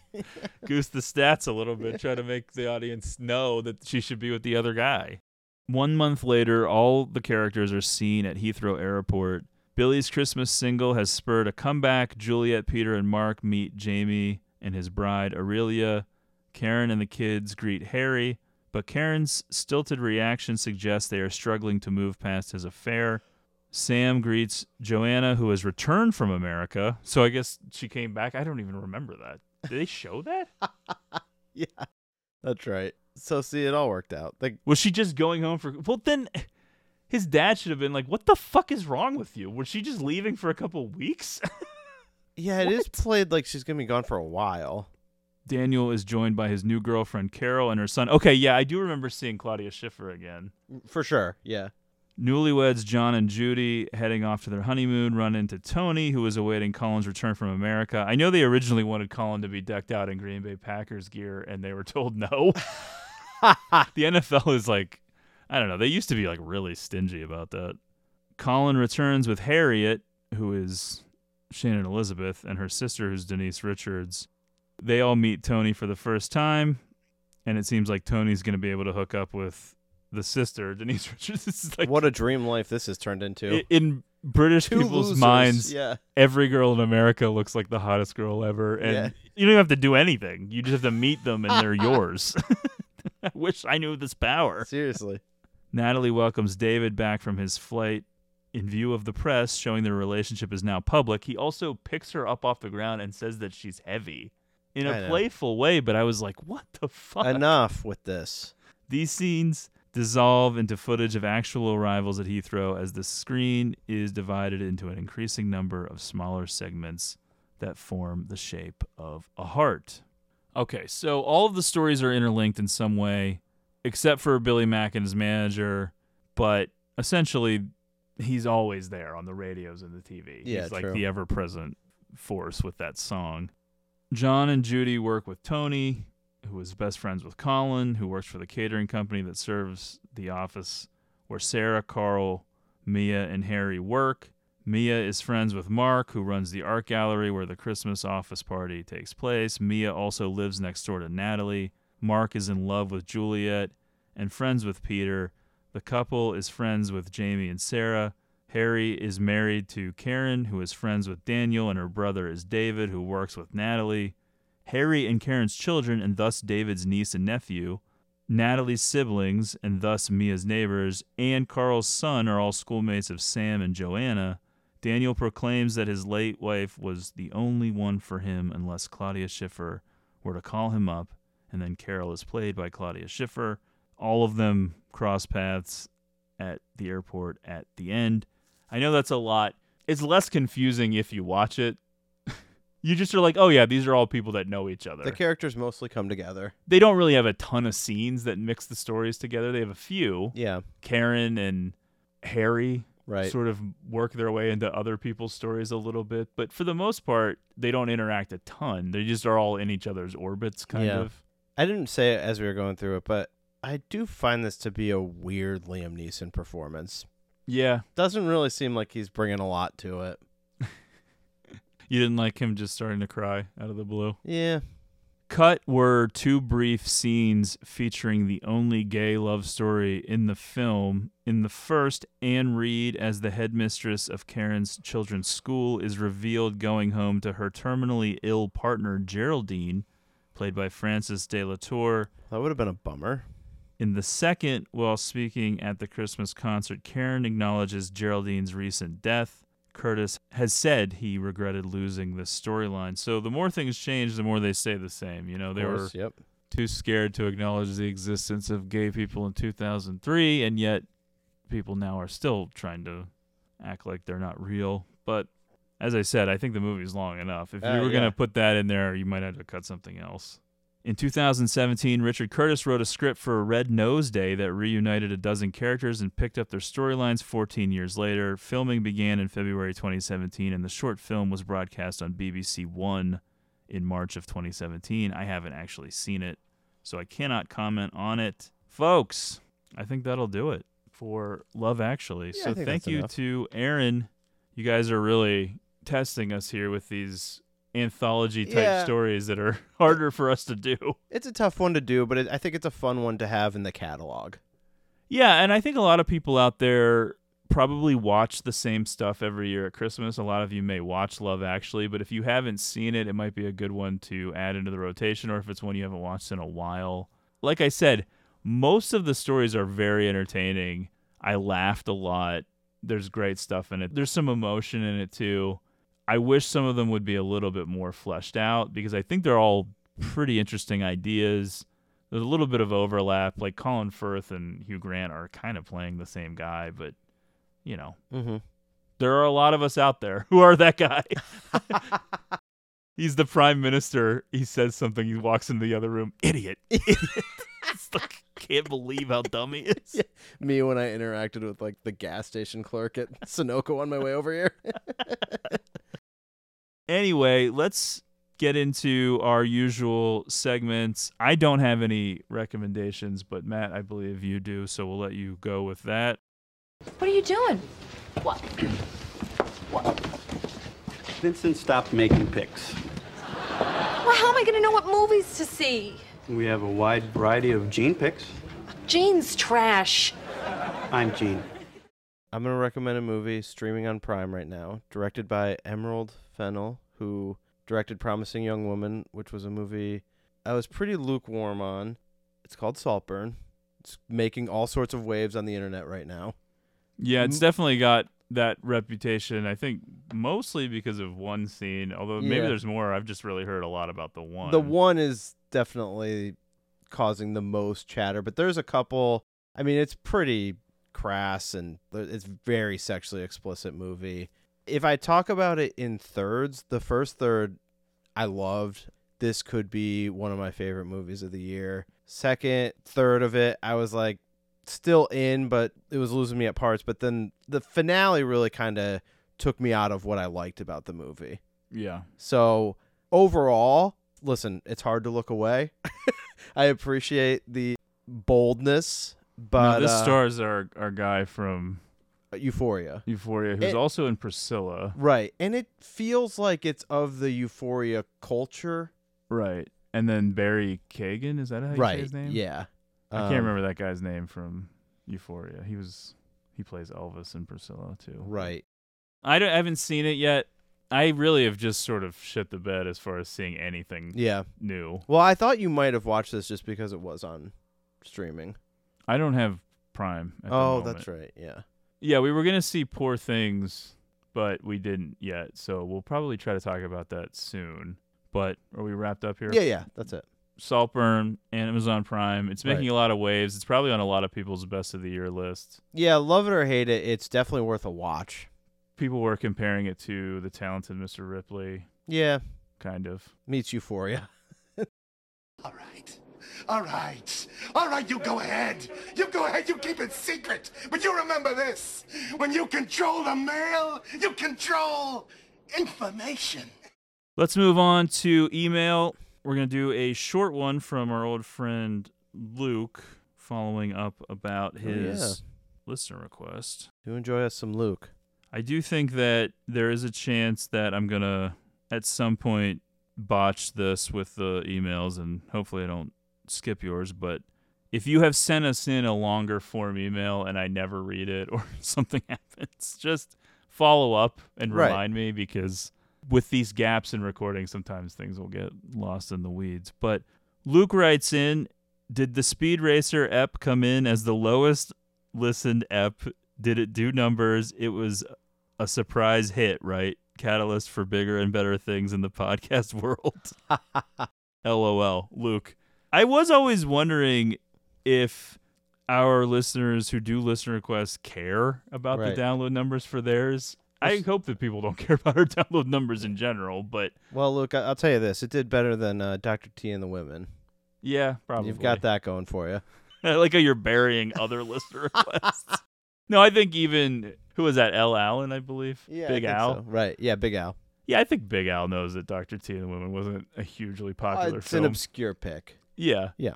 yeah. Obviously, the more obscure the movies, the lower the downloads. I I, mean, Zach and I pick obscure movies that we know aren't going to get. Oh, yeah, downloads, we just 'cause we just want to do the app. So right? Yeah, I don't. I don't care how many the downloads are really at this point. What difference does it make? I mean, Speed Racer was a it was a slow average. build, but then we took a break because I got really sick. So it actually did become kind of a an average to above average. Yeah, slightly above average. I'd say. Yeah. Yeah. Way to go, Luke. There's nothing we can guarantee. I can't guarantee how long we're going to record when you do a listener request. I know that that sticks in my head sometimes. I don't want people to think we're like half-assing it, but there really isn't that much thought into the lengths. It's just whatever happens happens. And then I also know that the the download numbers or, or what day we release them or whatever. But I think that people who pay for them just want to have them, right? Yeah. All that other shit doesn't really matter. She's never seen a single Paul Walker movie. That's a huge oh no no. She also doesn't care about Blu ray. She's a monster. just for a special post Christmas end of the year physical media spotlight, one of my favorite movies, a movie we covered in our very first greatest October, one that's special to me because I don't really feel like a ton of people know about it. It's not a hugely popular mainstream film. Originally called Dellamorte Dellamore Ah. in America, Cemetery Man. This movie was out of print on DVD for years and never released on Blu-ray in America. Finally, Severin, as part of their Black Friday releases, did a Dellamorte Dellamore 4K, which I have just got today. I haven't even done anything with it other than open it and look at it. but it's one of my favorites. Yeah, it rules. It's a very existential zombie Yeah, I was gonna say, story. very the, weird. A cerebral zombie movie. yeah, where it just makes you think of all different kinds of things Yeah. and really opens your head. It has sort of like a like a Christopher Nolan ending. Kinda, yeah. Yeah. I've never really seen anything like it. It's That is true. It's it's one of a kind. it's very weird. It stars Rupert Everett of all people. I wouldn't necessarily recommend going back and listening to us covering it, Oh, but no, no. I, if you could get the chance, hopefully this means it'll be on streaming somewhere because I doubt it was even available to stream. So if you get a chance, I would check out Dellamorte Dellamore or Cemetery Man is probably where you're going to find it under in America. Anyway, let's get into our listener request rundown. If you're not on this list, that means we're not planning on doing it. So if you've paid and are not on it, let us know. This is what's coming up so far next year. January, we're going to do another one from Aaron plus one from Steven. February, Sarah and Chris S. March, Chris K. and Martha. April, Theodore and Keith. May, Aaron and RJ. July, Aaron. So far, we just have one there. August is completely available. September, we have another one from Aaron. And then December is also completely available. However, if we get to the end of the year, the only ones that will be available will be one in August and one in December. It does not look like we're even going to come close to filling up the whole year, so some of these will get lopped off. All you need to know is the price will go up. Right now, it's fifty dollars for a movie for up to two and a half hours, and then seventy-five for three hours. But then we're doing all one hundred dollars next year.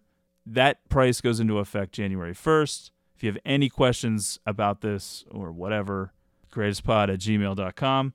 You can also find us on X. Although people sending emails are like, "Are we on the list of emails that you might be skipping?" Yes. At Greatest Pod on X. If you'd like a free sticker, as always, let us know. Please make sure you subscribe to the podcast on Apple Podcasts, Podbean, etc. Give us a rating and review if you'd like. We love to see it. I've seen some new reviews lately. Thank you I- very I much. did see that. Yeah. Anything else, Matt? No, no. This is quite enough. So this will conclude 2023. We will be back Yeah. probably next week. I guess we should say happy holidays to everyone. Yes, this is a combination Christmas and New Year's episode. I know we really didn't do much for December this year as far as Christmas stuff, but whatever. You got a lot in October. Yeah. That's the real season for us. I figured Love Actually is a pretty good Christmas movie on its own, so For this sure. will just sort of cover all the bases. There you go. Come back strong in 2024. Thank you so much for all of your support this year. This has been probably the biggest and best year that we could have ever imagined. Absolutely. We'll see if we can top that next year. Not in episode numbers. Anyway, thank you so much, and we'll talk to you soon. I feel it in my fingers. I feel it in my toes. Christmas is all around me, and so the feeling grows. It's written on the wind. It's everywhere I go.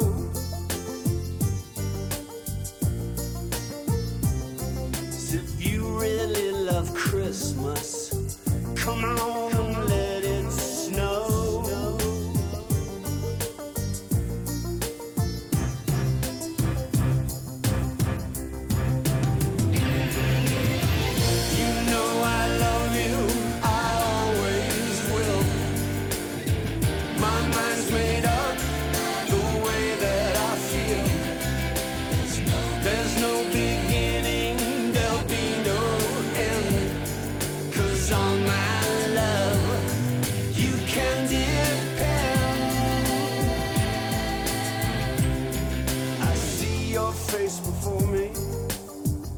as I lay